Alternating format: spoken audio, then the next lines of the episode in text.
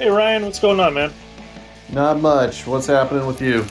Let's just cut the music and let's start the show. There we go. All right. Fade out, not bam, done. Just it's over. Yep. Click. All right. Welcome everybody to the It's Too Wordy comic book podcast, where a couple of buddies talk about comic hood, comic books from their childhood and today. I'm Ryan, And I'm Nick. And today we are talking about Barbalien, uh, Red from Barbalien Red Planet, and issue one of Crisis on Infinite Earths. Yeah, you ready for all twelve issues of that? Oh my I god. am. I was. I, I love the book, dude. Don't get me wrong, I love it, but it is a haul. It is. It is. I mean, there was a couple of times I'm like, aren't I done with chap this this yet? I'm already on like page thirty something. Is comic books are only like twenty six ish pages. What, what- what's going on here? But uh, no, I mean, I've read it a couple of times. It's been a, several years since I've read it. Um, I'm. I noticed that I caught things that I hadn't caught previously hmm you know. So as far as issue one goes, I really enjoyed it. Yeah. It was a haul, but yes, I really did enjoy it. So what do we want to start with? Uh, let's let's start with Barbalien. I kind of want to know what your feelings are on this. Okay. Uh, so this is a Dark Horse book uh, by Jeff Lemire and Tate Brombal. Um, okay, first thing for me, I don't read a ton of Dark Horse books, but when I do, the art style always seems to be the exact same. And when I say that, I've not read a lot of um, Hellboy, uh, the Hellboy universe, um, you know, the mainstays of Dark Horse. It's usually been more one-off stuff, but the artwork always looks the same to me. I don't know why. Like they all go, "Oh, Mike Mignola did this. We've got to mimic what he does." If that makes sense. This book is like a mix between Mike Mignola and Guy Davis. Yeah, I could see that. I mean, if you look at his Nowhere Men or Nevermen, I think it was. Oh yeah, yeah, yeah. Nevermen. Yeah, this looks exactly like sometimes the cops look exactly the same. Like with the there's an image of a guy holding a gun to another guy's head in this. Mm-hmm. When there's he's, and he calls himself Papa Smurf, or he calls the guy Papa Smurf. It looks exactly like a Guy Davis artwork.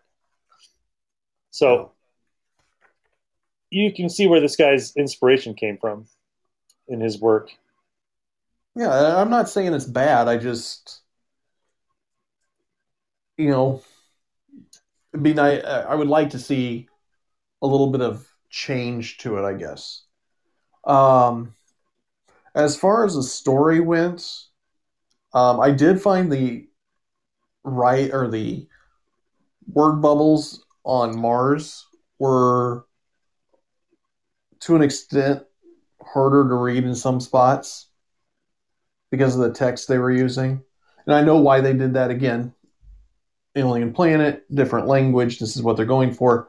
But it did become very hard to read in certain spots for me to kind of de- decipher what they were saying. But, um, you know, during the flashback stuff, I really enjoyed that. Um, I think my one of my favorite parts was where they did the um, it's about center of the book where they did the panels where it's Barbalien and then the cop and then like home life, you know, Yeah, and showing how they're staying that busy. Um, and I really enjoyed that. But um, I've never heard of this character before. Apparently, it's something out of Black Hammer. Um, the biggest problem I had was the there was just some parts where the artwork just went downhill for me. Like the last three pages, I'm like, what in the world? yeah, It's like did you just decide to give up at this point? He probably was running near his uh his his allotted time. You know, You're like, Right. oh, it's, scheduled. To, I need to get this in tomorrow. I have three pages left. Let's just hurry up. Yeah, and uh, that that was disappointing. Um, I don't know. What'd you think of it? um, you know, I'm in the same boat. I've never read Black Hammer before, so coming into this, I was like, not knowing what to expect. I thought he was going to be a barbarian alien because his Right. name is Barbalien. So I was like, oh, sweet. It's like an alien, like Conan meets aliens. No, this is Martian Manhunter. That's exactly what I thought through the whole thing. I mean, this guy's name is not J'onn J'onzz. His name is Mark Markz. So, J'onn J'onzz, Mark Markz. Right. Um, he's red, not green. Same and- powers. Yeah, pretty much. Yeah, he changes shape. He flies super strong, I bet. Because he does catch the guy falling out of the air. Um,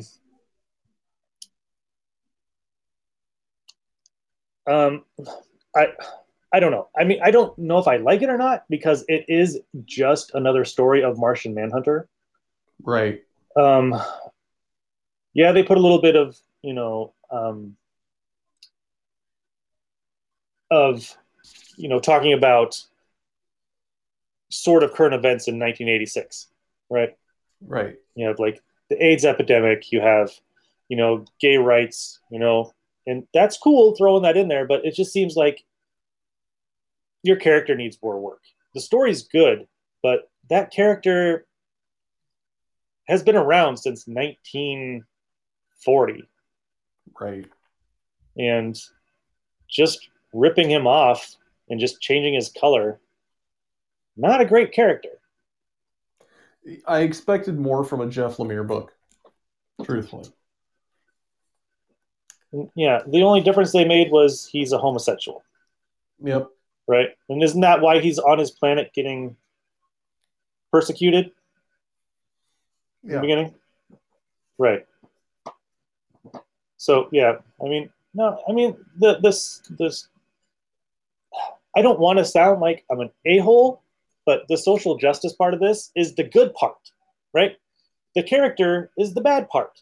So and i, I hate the word social justice warrior but that's kind of how this goes right? I mean this has a very deep social meaning to it and that's the good part. I'm not saying it's wrong. I'm not saying it's bad. I'm saying that's the good part. Right. i'm saying the character sucks. The the societal part is awesome. But Yeah. i if i want to read martian manhunter i'll read martian manhunter See, and I found that- that the part where it was back in time where he was the police officer, I found that more interesting than the superhero part right yeah. yeah And the second he did that, I'm like, I really don't care what happens to him at this point. yeah like i Give me some more history. I like the history. give me the marks marks the cop you know give me that i don't i don't really care if they're going to send boa boaz the bounty hunter or the bar bounty hunter i'm like oh my god okay you lost me at the bar bounty hunter yeah. Who is the was it the son of the king? yes Yeah. I, for me, this is a pass. Um, you know, like the more I think about it, the more I didn't enjoy it as much as I thought I did. Um, i was hoping for more I was too. You know, I'm not giving up on that Dark Horse universe. I'll still read stuff from Dark Horse. Just this was not it for me. Yeah. All right. Oh, are you ready yeah, I I suppose I am. yeah. let's right, do we'll, this. we'll do this together. All right. So, first issue of Crisis on Infinite Earths, uh, Marv Wolfman and George Perez. Um, let's talk about the issue, and then I can get into all the characters that actually make an appearance in this. Okay. I don't have necessarily all the Earths they're from, but I at least have a list of the characters. Uh, I have a list. You have a list. Yep. Look at you being an overachiever. Right. All right. okay. So, like I said, I've read this before several times. Um, going back into it this time, um, I did catch some stuff that, or I'm familiar with some characters that I wasn't familiar with previously, I guess. Um, so I think that added to the story for me a little bit. hmm Um, and I was, what was it, probably three fourths of the way through before I realized that I really hadn't seen any of the of Earth, our Earth superheroes. Right. But the story flowed so well, you didn't it didn't register. Yep. Um. All right. So, how do we want to approach this? All right. So this came out in April 1985, and it is considered the first maxi series, self-contained storyline, limited time, but it's 12 issues, and like most of limited series were six, and this was 12, Mhm. so they consider it the first maxi series. Um, I will say that I have the giant poster that's on the cover. The thing is gorgeous by It's Alex Ross and George Perez. Yeah. And there's a there's an Easter egg in that. There's Peter Parker's in there somewhere. Oh, good gravy. Yeah, he's in the bottom. He's got his camera. But yeah. But he's got to he's got to be everywhere. So let's let's just start at the beginning, right? So the Big Bang happens, and instead of one universe, the multiverse is created. And from that, I mean, there's an infinite amount of Earths start to appear, and everyone is slightly different than the others. So you have like a planet of the Charlton characters. You have a planet of World War II characters. You have a planet that was controlled by the Nazis. You have a like a planet that is all the Shazam characters. You have a planet that's all animals. Like, and it's very crazy amount that you can just be. Hey, this is this is planet X Y F Z, right? Right. This this doesn't have to go in continuity. This could be something completely different. There's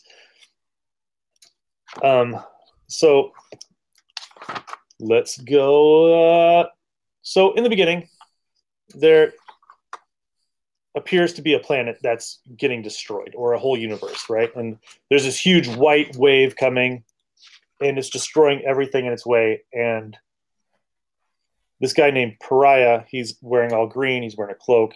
He looks kind of like Ozymandias, right? yeah. Kind of with that collar, the hair, kind of like him, Yeah. like a. and his his thing is that he has to watch every universe. He has to witness it, and they don't go into why right now. And so he watches one universe die, and he gets sucked in, and he goes to another one, and that planet is Earth. Earth three, with the Crime Syndicate, which is the evil Justice League with Ultraman and uh, uh, Power Ring, Owlman, Superwoman, Mm-hmm. the Lex yellow. Luthor's a good guy. Right. Who is their Archer? I can't remember. Like yellow. Oh, It doesn't matter. He's not in here. But yeah, so Lex Luthor is the vil- like the hero. He is the only superhero on the planet, and he's married to Lois Lane, which seems to be a thing with DC. That in every alternate world, Lex is married to Lois. I never understood that, but okay. so, so this planet starts getting destroyed, and you see the the crime syndicate have a rare time of actually protecting the planet, not subduing it. And the Earth starts getting destroyed, and Lex flies home to his wife Lois, and he tells her this this planet, this universe is done. We've done some experiments that we could travel to other universes. But I don't understand why he just sends Lex The kid. the kid, right? Is it only because he made the egg so small?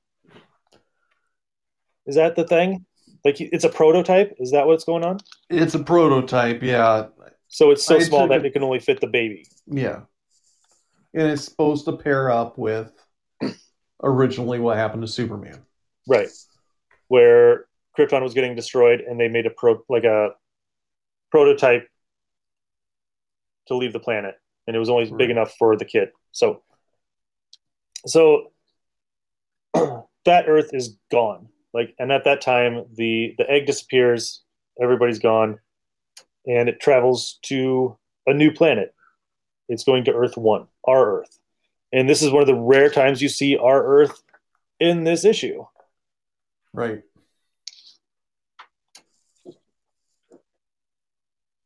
All right. So now we meet a woman named Lyla, and she's aboard this humongous space station. And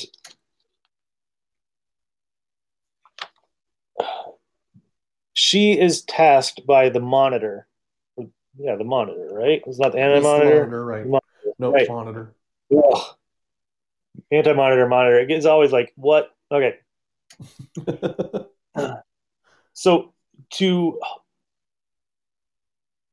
to halt this destruction of the multiverse the monitor sends Lyla on a trip to other earths to gather heroes to help fight and she travels to okay so earth 1 she actually travels to Africa and she meets Solovar. Solovar, the, the the talking monkey or the talking gorilla, Talking gorilla, right? It takes him back.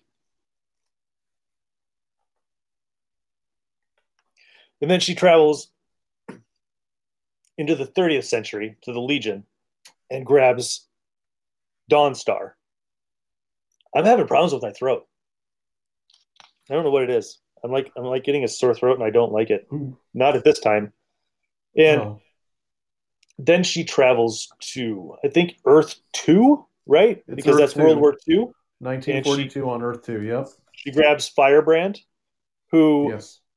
is gotta have like one of the craziest superhero costumes, right? She's wearing loose loose red pants, a bustier, and a see-through purple top with a with a domino mask on.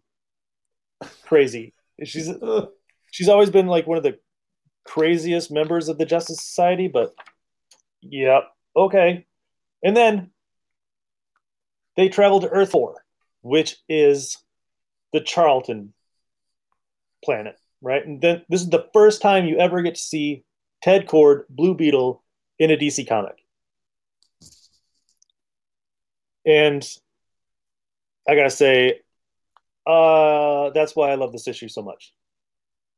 You're gonna see-. You got you get to see him, you know, as like before he was along with um like him just doing his vigilante thing. It's like and he's not really funny. No. He's a straight character. Just doing weird crap. All right. And then they they travel back to Earth 2 to meet Arion, the Atlantean. Right? No, Uh, No, no, 45,000 Psycho Pirate years ago. first. Right. So they travel to Earth 2, find the Psycho Pirate. That's a huge mistake. And then they go 45,000 years in the past to get Arion. Right. And Arion, let's see if I can. So that's Earth 1. So they find Arion on Earth 1. And then they move on to Earth 1 again, where you catch up with Firestar and Killer Frost. Firestorm. Firestorm. Fire. Ah. See, I'm having problems. I, I'm concentrating more on my voice than I am on the characters that are in this book. And Psycho Pirate makes Killer Frost fall in love with Firestorm. and they're normally arch enemies. So Oh yeah. and he even says, "I think I liked it better when she tried to kill me." yeah. because this this isn't the the current Killer Frost. This is 1984. Weird bangles in her Madonna haircut, Right. and yeah, she's total material girl, Yeah. right? Just oh god, the 80s. I loved it, but oh lord boy. so it comes back and you're on the monitor ship and you see everybody that they've gathered in one place right but there's there's characters that they haven't talked about yet there's obsidian which wasn't shown um, john stewart geoforce firebrand which okay firebrand was there uh, dr polaris cyborg Person. Psimon. and yeah like where did they come from did you send other people out to find these guys Well, and earth 2 superman um, let's see. It says here. Do-do-do. oh that's right he sends out Send multiple out Lylas. replicants. He's, yeah he sends out multiple Lylas throughout the Yeah. multiverse so we see the travel of one of them we don't see the travel of all of them so Right. Yeah, they're all chit chatting. That's it's kind of like they're all all in awe of the ship. I mean, Blue Beetle. Let's see, it was a Blue Beetle. Can't remember who said it, but uh, one of them's like, "Oh, it's uh, is it what is her name? Dawnstar or whatever." Uh-huh. Um, satellite seems so much smaller from the outside, yet inside it stretches for miles. So they're all in just awe of this building and looking at it and checking everything out. yep And I mean, there's obviously enemies of each other in here and everything else, and trying to get, you know, get that worked out as well. Because I mean, there's one point where Psimon even says to Cyborg and Geoforce, uh, "Why don't we ca- declare a truce for now?" hmm And they're like, "Yeah, nope, not happening." Uh,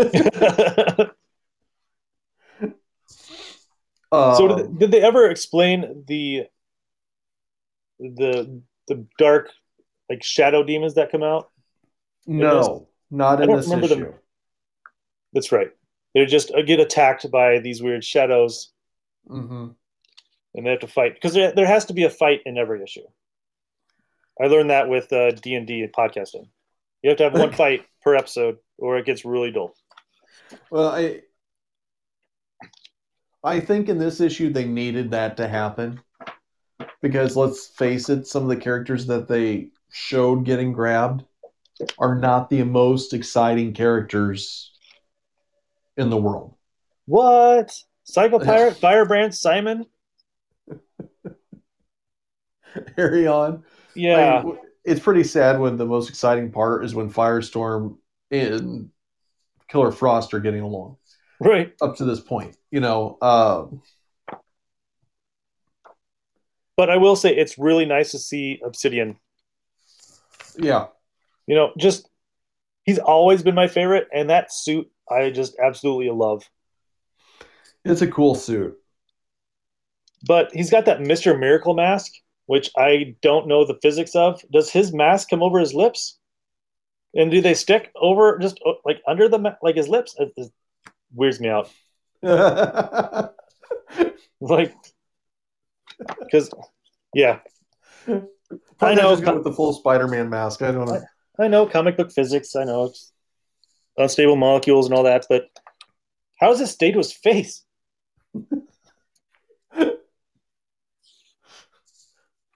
Makeup glue. Yeah. So that it gets a lot more characters going on pretty soon. Yeah. A lot more. And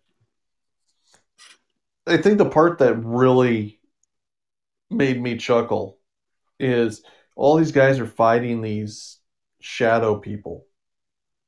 Some of them are actually working well together, others are not. After the battle is done, Monitor comes out like, "Hey all, how you doing? right. I'm the Monitor." It's like, "So were you the one that did this?" You know, you seem very nonchalant for this just happening. Um,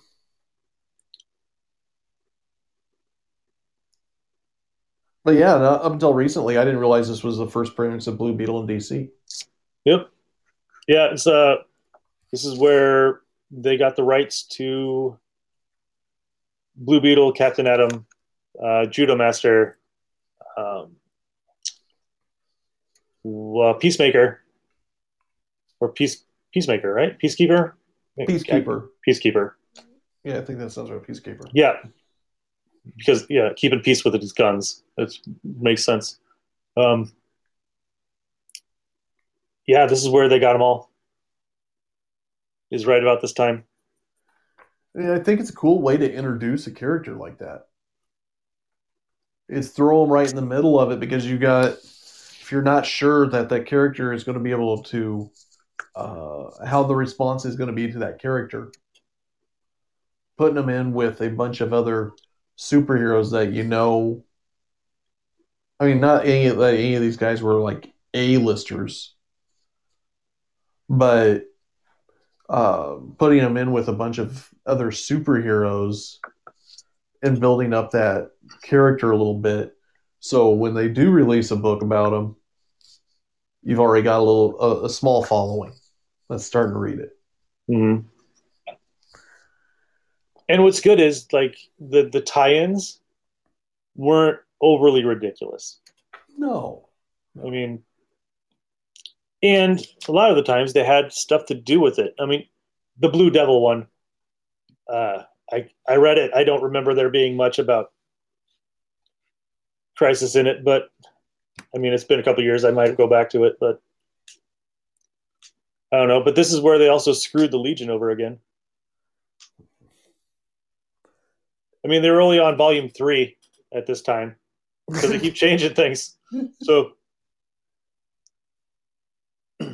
yeah,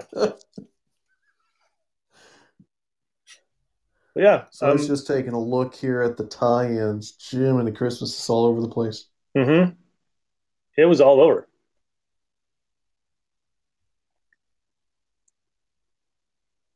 And I just know I was looking at this because it's like All Star Squadron 50 through 56. 56. Yep. Uh, Blue Devil 1718. DC Comics Presents 86, 87, 88.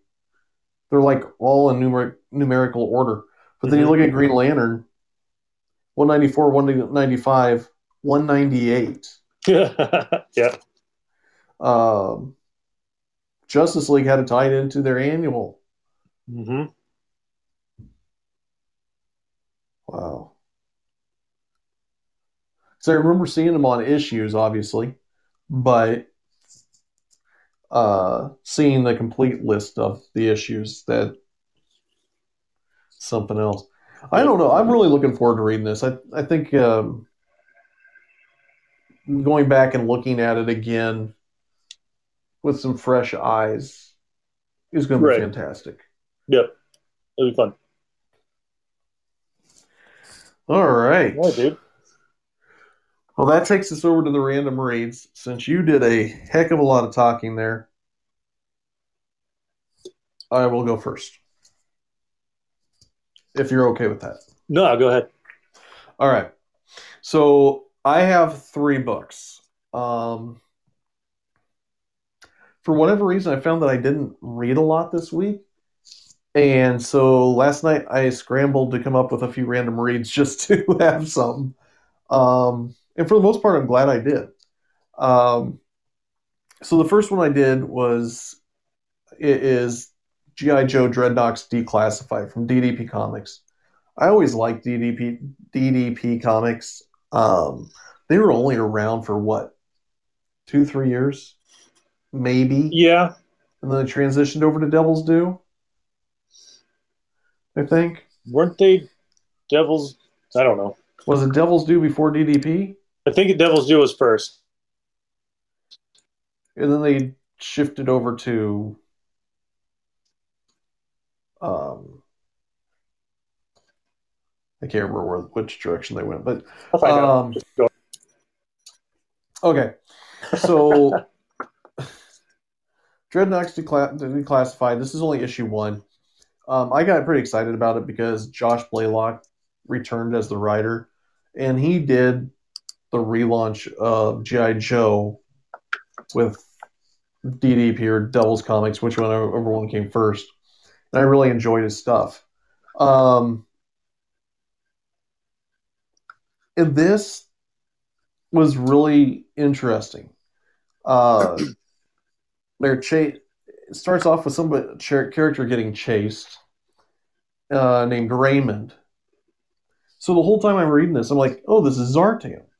This is Zartan as a younger guy before he became a Dreadnok and changed his name, right? And I'm reading this, and then they jump back to 17 years earlier, and it's getting into uh, the history of this kid who his dad owed money to the mob or somebody, and the mob blew up a car, killing his dad and his mom. And um, then jumps to two years later, and the kid is now in an orphanage with his two his two siblings, twin siblings. So again, thinking, okay, this is Zartan with Xena and um, whatever the brother's name was. I can't remember what it is. Zarin? Zarin. Yeah, that sounds Is that right. it? And what was neat about this is as they're going through, it notates like issues that coincide with what's actually happening, like they used to do. Um, and so they're just moving forward, and you find out that this kid that ran away from the orphanage is um, hanging out with other kids, but when it, the other kids leave the room, he's stealing food from them and everything else he does to have a home. And even one of his friends calls him out and like, "Hey, why don't I come over to your house?" And he's like, uh, "Yeah, I'm babysitting. I can't do that." Well, then it shows that he's going to this guy and handing over the money and food and stuff and credit cards to this guy, and then he's like, "You keep this up, you're going to be my best my, my best worker. You can go ahead and live here as long as you want." And then says next sometime later, and the guy's on the phone yelling how the kid ripped him off and took everything. He's like, and the guy he was talking to is like, "Well, what did you expect? You taught him everything you know. As soon at some point, he's going to do exactly what you do to everybody else." And he goes and joins the military. And I mean, this kid was just bad news all the way across, because when he joins the military, he joins the United States military, but then he goes to the French Foreign Legion, steals their secrets, and then starts selling them to the highest bidder. And he finds out about this test. His friend works in a lab. He finds out about this testing that they're doing where they can manipulate the features like uh, Zartan is able to look like whoever they want, right? And so he's going to go in and do this test. And he fakes his credentials. He goes in. his friend that works in there is a a scientist there. They grab what they need so they can do this, and you find out they're selling all this information to Destro. You don't see Destro, you just see Destro's troops. All of a sudden, they're talking to Destro's son, who does not have the mask on, and they hear this rumble, and the Dreadnoks pull up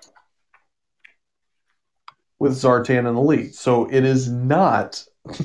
this whole time you're thinking it was Zartan. Nope, it is not Zartan. And then they jump forward to Raymond again, where he's getting the crap beat out of him, and he's on a helicopter getting the crap beat out of him. He manages to get a knife, takes everybody out, and that's kind of where it leaves it to the next declassified issue, which I do not have. But I realized how much I missed J- Josh Blaylock's writing on on GI Joe. Um, it was a good story, very confusing because you don't know who any of the characters are. Uh, at least for me, because you're thinking one way the whole time, and then it's not what you're thinking at all. Uh, definitely worth picking up if you find it. Um, So Ryan, uh, Devil's Due never change their name. They just changed their logo to DDP. is that what happened? Okay. Yeah, they they must have just were like, you know, Devil's Due. We'll just we'll just make it DDP. Yeah, I I can get that. I couldn't remember if they changed their name or if there was a or what the deal was with that. All right. So the next one I have is uh, let's see from 94 um in the boom of the fantastic glittery covers of all sorts and outlandish drawings. I have Secret Defenders number 15. Oh boy, yep. Uh, this one featured Deadpool, Cage, and Dr. Druid. So when Secret Defenders first came out, I absolutely loved it. I liked the idea. The premise was fantastic. Doctor Strange could sense something was happening or read in the cards that something was going to happen. And he built a team around what was going to happen. The people that would work best for this team. And I think the first team was Darkhawk, Wolverine.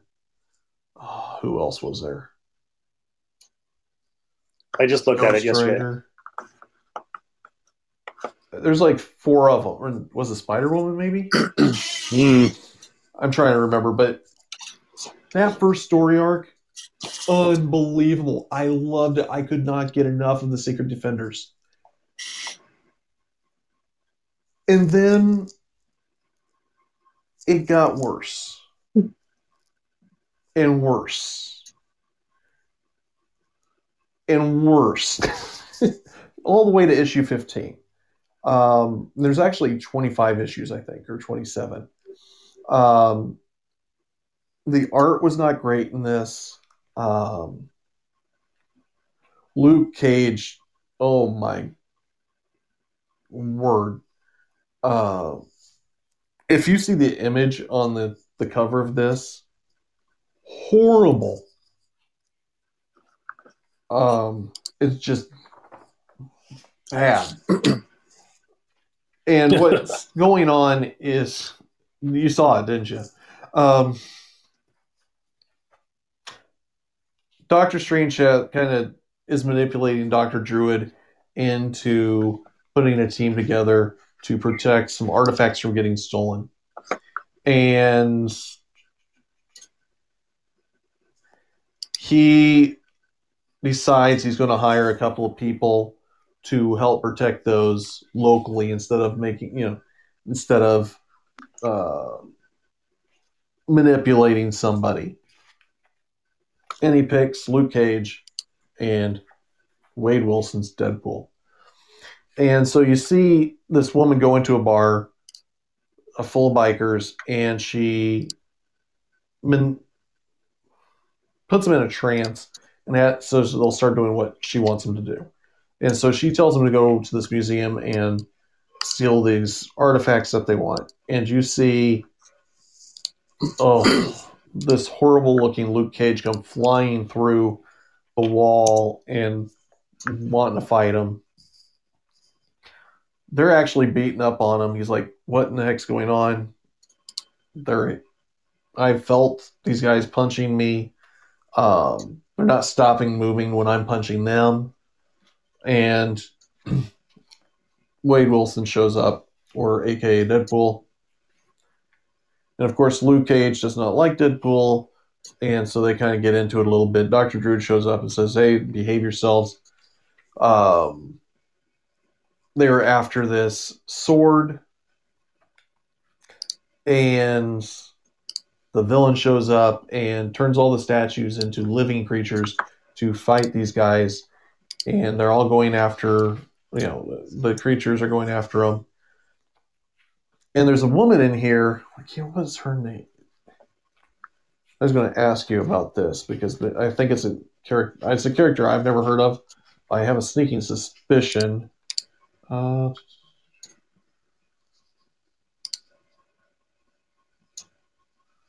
it is her name's Jill, jillian woods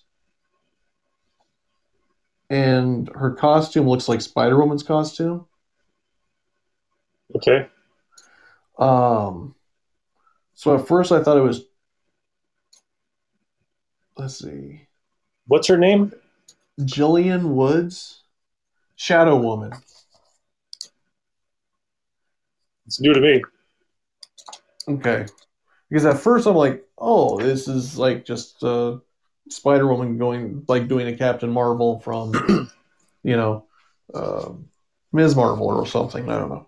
Anyhow, so um, what? Deadpool, Luke Cage, all those guys are fighting the statues, and in the background you see a Doctor Strange looking at the astral plane, seeing this fight going on, and he looks at a tarot card that says Fool on it and shows a picture of Dr. Druid. And that's how it's left off. So to find out what happens next, you got to read issue 16. Um, I know Secret Defenders get a lot of hate on them. Check out the first six issues of that 90s run. It is a lot of fun. Stop there. uh, because it gets just horribly, horribly bad. But that those first six issues were just amazing. Um, so definitely check it out. And finally, um,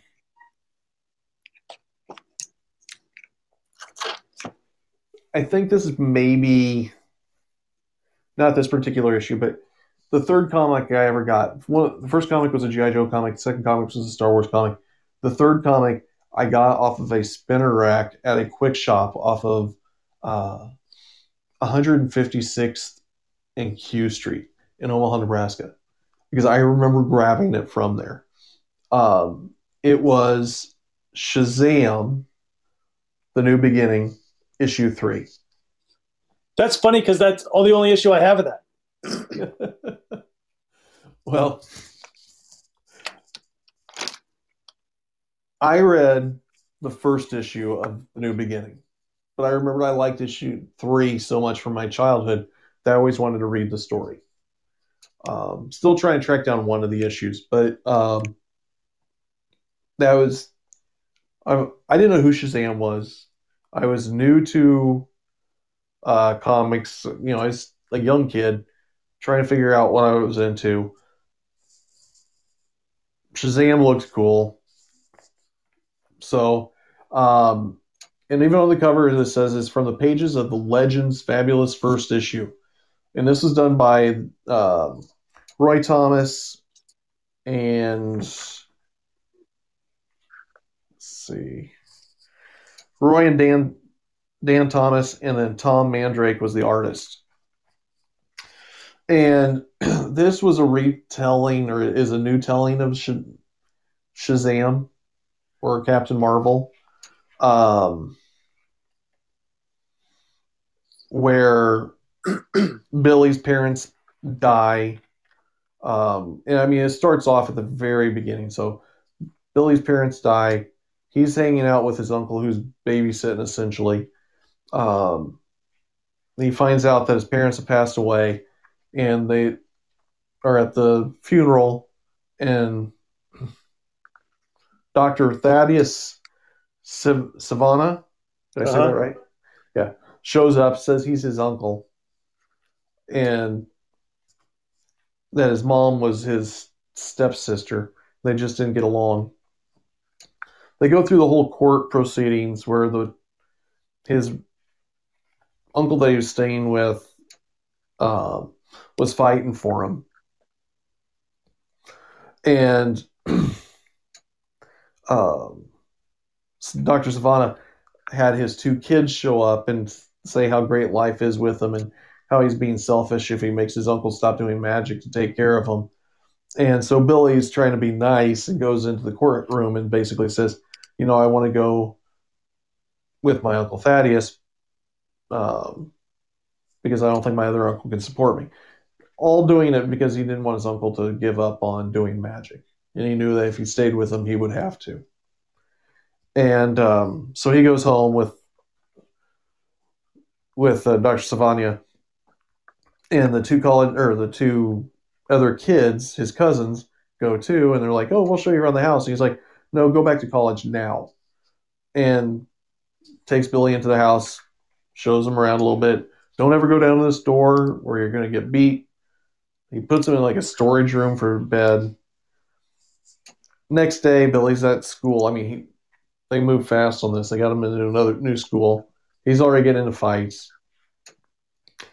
And he's walking home and he sees, or, uh, you know, he go, gets home and he hears Dr. Savannah saying, Hey, I pulled off getting this life insurance money to pay you off, and I did it in a record amount of time. Billy hears it, so he runs out and ends up by a subway and starts following this guy down the subway where he sees the seven deadly sins carved in stone. And he goes further in, he sees a old guy sitting under this stone with that spells out Shazam. And so Billy's saying, "Hey, you know, you got this stone right above your head that's going to smash you. You do, or you're aware of this, right?" And he's like, "Yeah, I know everything." Um, and he tells Billy, he goes, "Say my name." So Billy's like, "Okay, Shazam," and he turns into Captain Marvel. And at this point, Shazam makes a comment that this is not the first time I've done this, or maybe it is. Maybe that was a dream that I had previously, referring back to the older Captain Marvel. And Billy finds out about uh, Black Adam, and he says Shazam again and gets warped out of where he was at and starts banging on the wall where he ends up warping out at.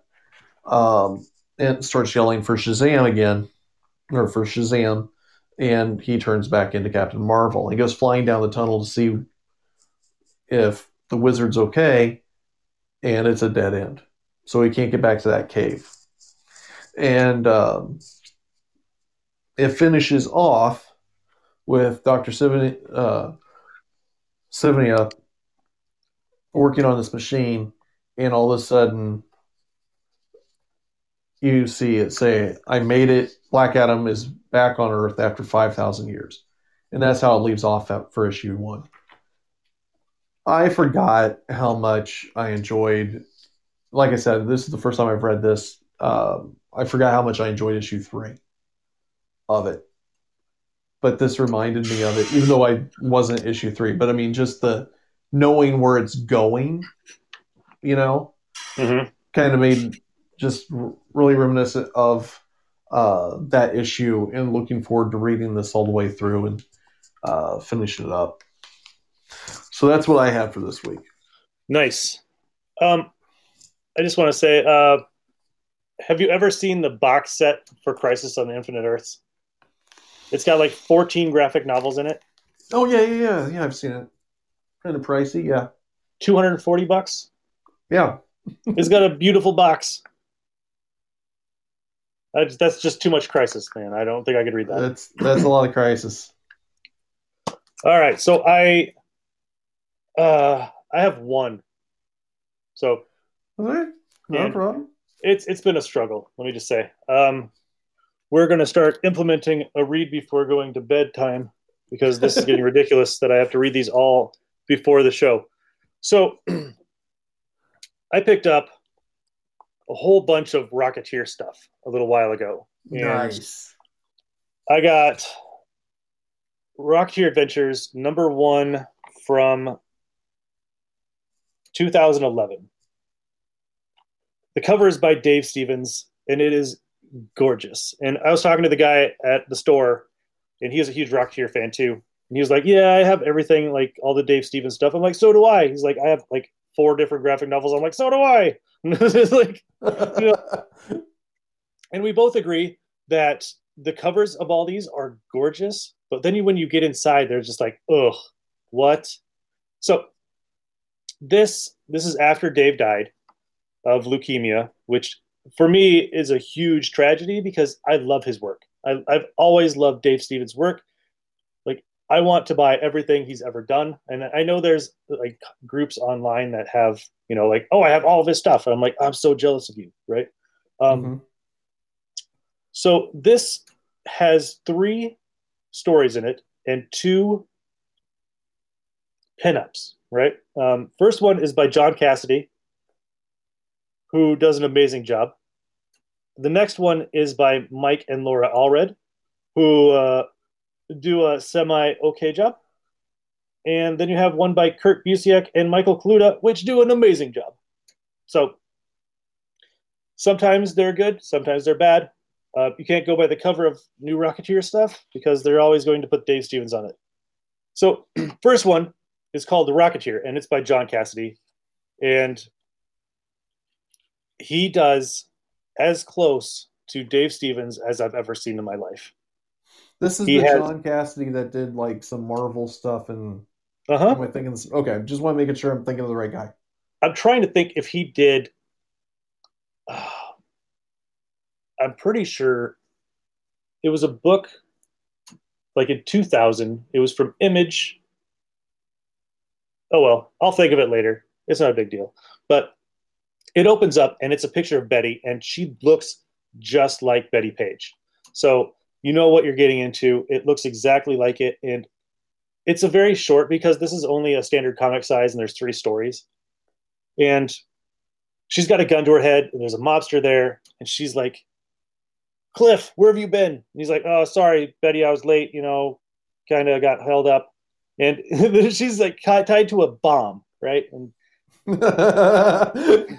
and he's he's got his gun pointed at these mobsters and you know the monster's got his gun pointed at betty and he's like okay now th- hold on. You know um, you're not getting my rocket. Your guys are done. And he moves the gun off of them and puts it onto their control panel and they're like oh no we know this guy. He'll do this. We know he'll fire on this. And they start blasting away. The, the, the monster's like no you idiots. What are you doing? You're gonna hit the control panel. And cliff looks at betty he's like trust me. You're gonna hate me but trust me. And he hits the ignition button and she flies out and just like up in the air strapped to the bomb. And he lights the jetpack up goes watches these mobsters just burn from the from the the jet wash right? And he gets up to her saves her. She looks like she's going to you know she's got her eyes closed real tight and she feels him like cut the ropes and she hugs him and they land. And he's like you know sorry i had to do that. It was the only way to save you. And she's like cliff take off that silly helmet. And he takes his helmet off and he's got this goofy looking grin on his face and she decks him like straight off punches him like looks like he busted a tooth.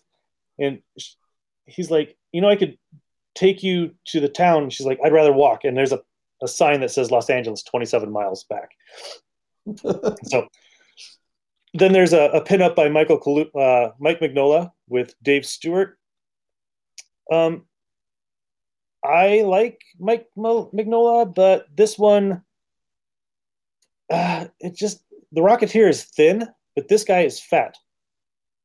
So Hmm. standard Mike Mignola stomach. Uh, no. Okay. So moves on to an, one called Home Again by Mike Allred and Laura Allred. And I think it's obvious that I don't like Mike Allred's work. I think we've talked about it enough. Yes. Um, there is some things that he makes his characters say that don't make any sense. Like nobody would ever talk like a Mike Allred comic. Um, so somehow he he lands at home and Betty and Peevy are there and he's like, I need your help, Peevy. I need and he hands him a backpack and it's got another helmet and another backpack in it. He's like, uh, how? He's like, I'll tell you, but I'm under my neck in trouble and I want to keep things on the winning side. And he doesn't explain where this other rocket comes from, other than he meets some guy in a cab named Jonas, and they're doing experiments. There's no explanation on how that rocket or helmet got destroyed. And okay, now the line that really bugs me in this is Peevy's like, so what is this? So what is it you have to do, Cliff? And Cliff says, the less you know, the better right now. Betty, oh, Cliff. And Cliff says, there are dark things lining up, and the folks with the light have to just shine. Like, what? What? Ah, you know, I think I'll skip everything Mike Allred does from now on.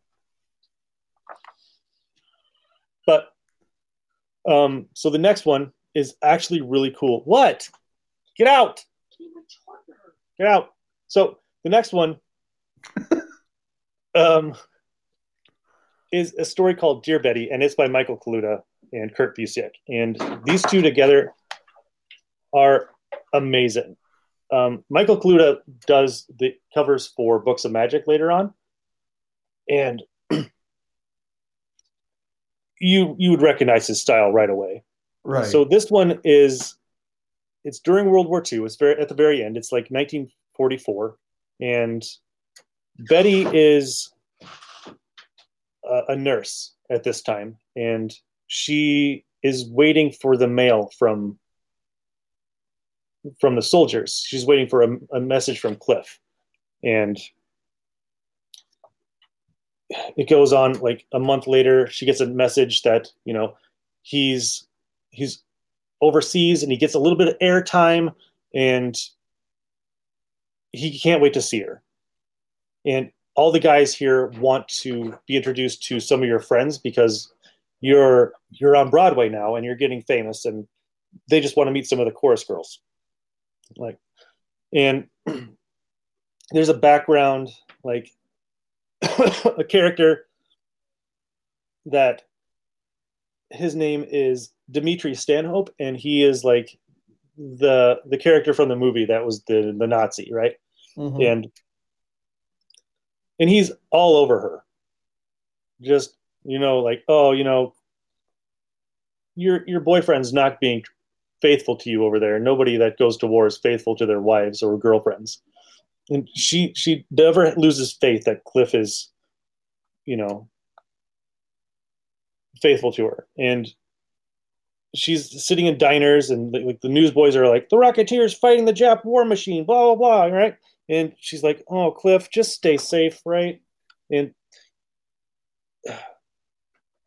she gets some more letters like like six months later and he's like you know same old crap you know hot steamy hot flying some you know can't wait to be back with you she's like oh same old huh cliff you are such a bad liar. And this guy's like, and and this dude keeps like coming up to her, like, you know, I know it's hard having your boyfriend away for so long. Just come to me. We you join me at my club. You can you can cry on my shoulder. And she's like, you know what? I got a letter to write. See ya. She goes up,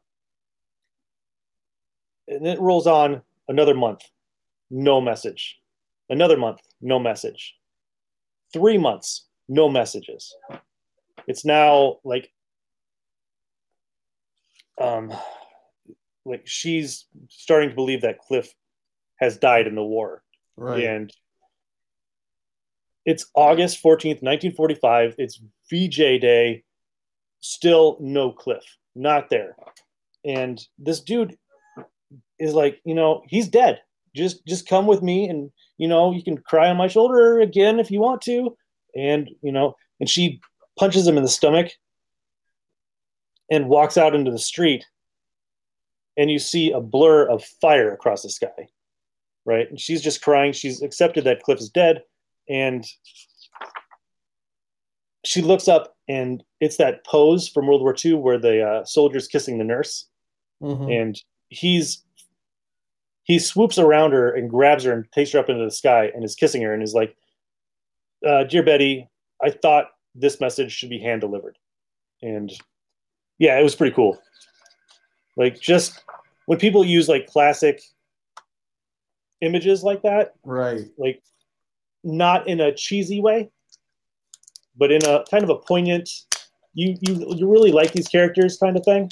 It doesn't seem like it's just some kind of like cheesy ripoff kind of thing. But Right. it was good. I really liked it, except for the Michael Allred stuff. He is one that I've never been able to get into at all. Like I liked Madman back in the day, but I think it was mostly for the artwork and not the story because I don't think I was a fan of the story. Right. So I don't know. That was 20, oh my God, 1994, 20, 30 years ago, something like that. Ugh. Wow. So, Oof. yeah.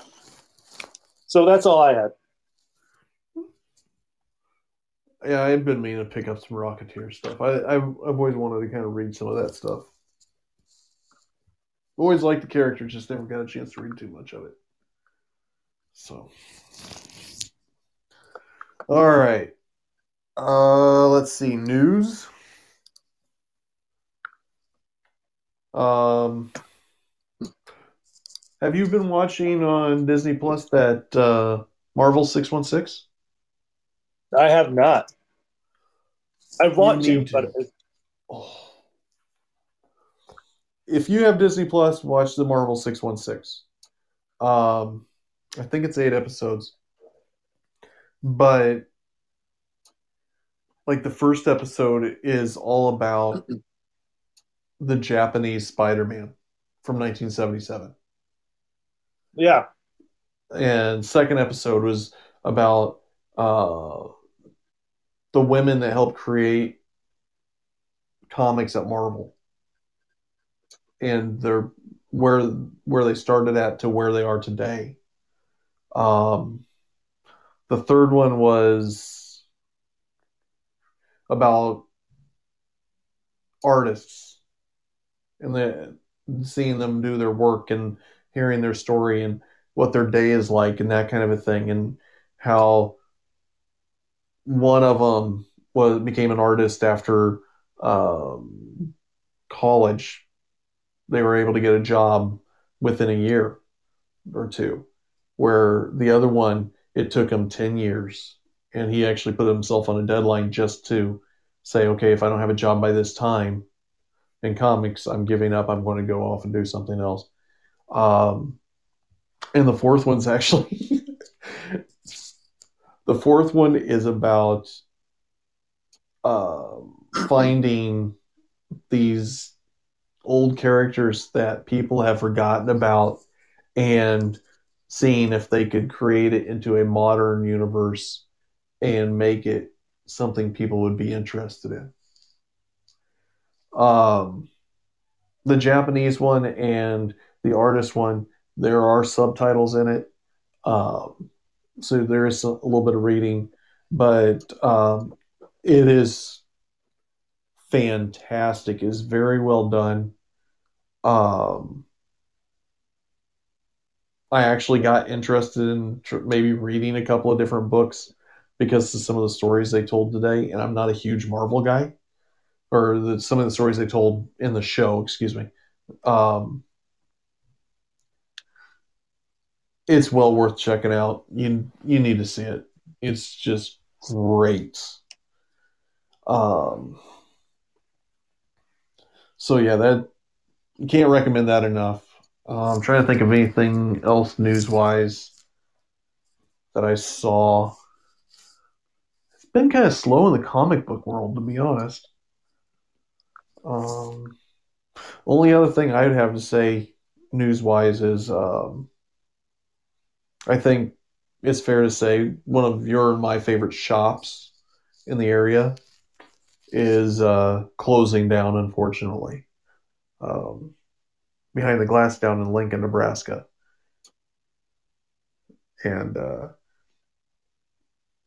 just sounds like um, he's got some ideas to help kind of keep things moving forward a little bit, but the shop itself is closing down. And uh, I know I'm going to miss it. I found a lot of great stuff digging through his bins.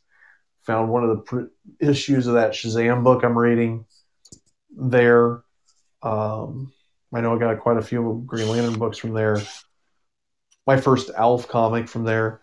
You know, a lot of great stuff I picked up from there. It, you know, it it was a lot of fun diving through his bins. It's going to yep. be really sad to see uh, see them go. Yeah, I, I don't like it when uh, comic stores shut down because it's just like, uh, you know, these guys, you get to know them pretty well, mm-hmm. and you get to watch their hearts break when things just don't fall the way that they need to. And yep. with COVID, it just mm, like devastated that store. So it's really sad to see him go, but I'm pretty sure Nate will have something up his sleeve to keep it going. Well, he says he has he has some ideas, but he's not releasing them yet. So yeah, no, I think he'll still he loves the industry too much. I can't see him getting away from it completely, but um, I know it's one of those things that okay, we're loading up, we're going to Lincoln, we're stopping at behind the glass.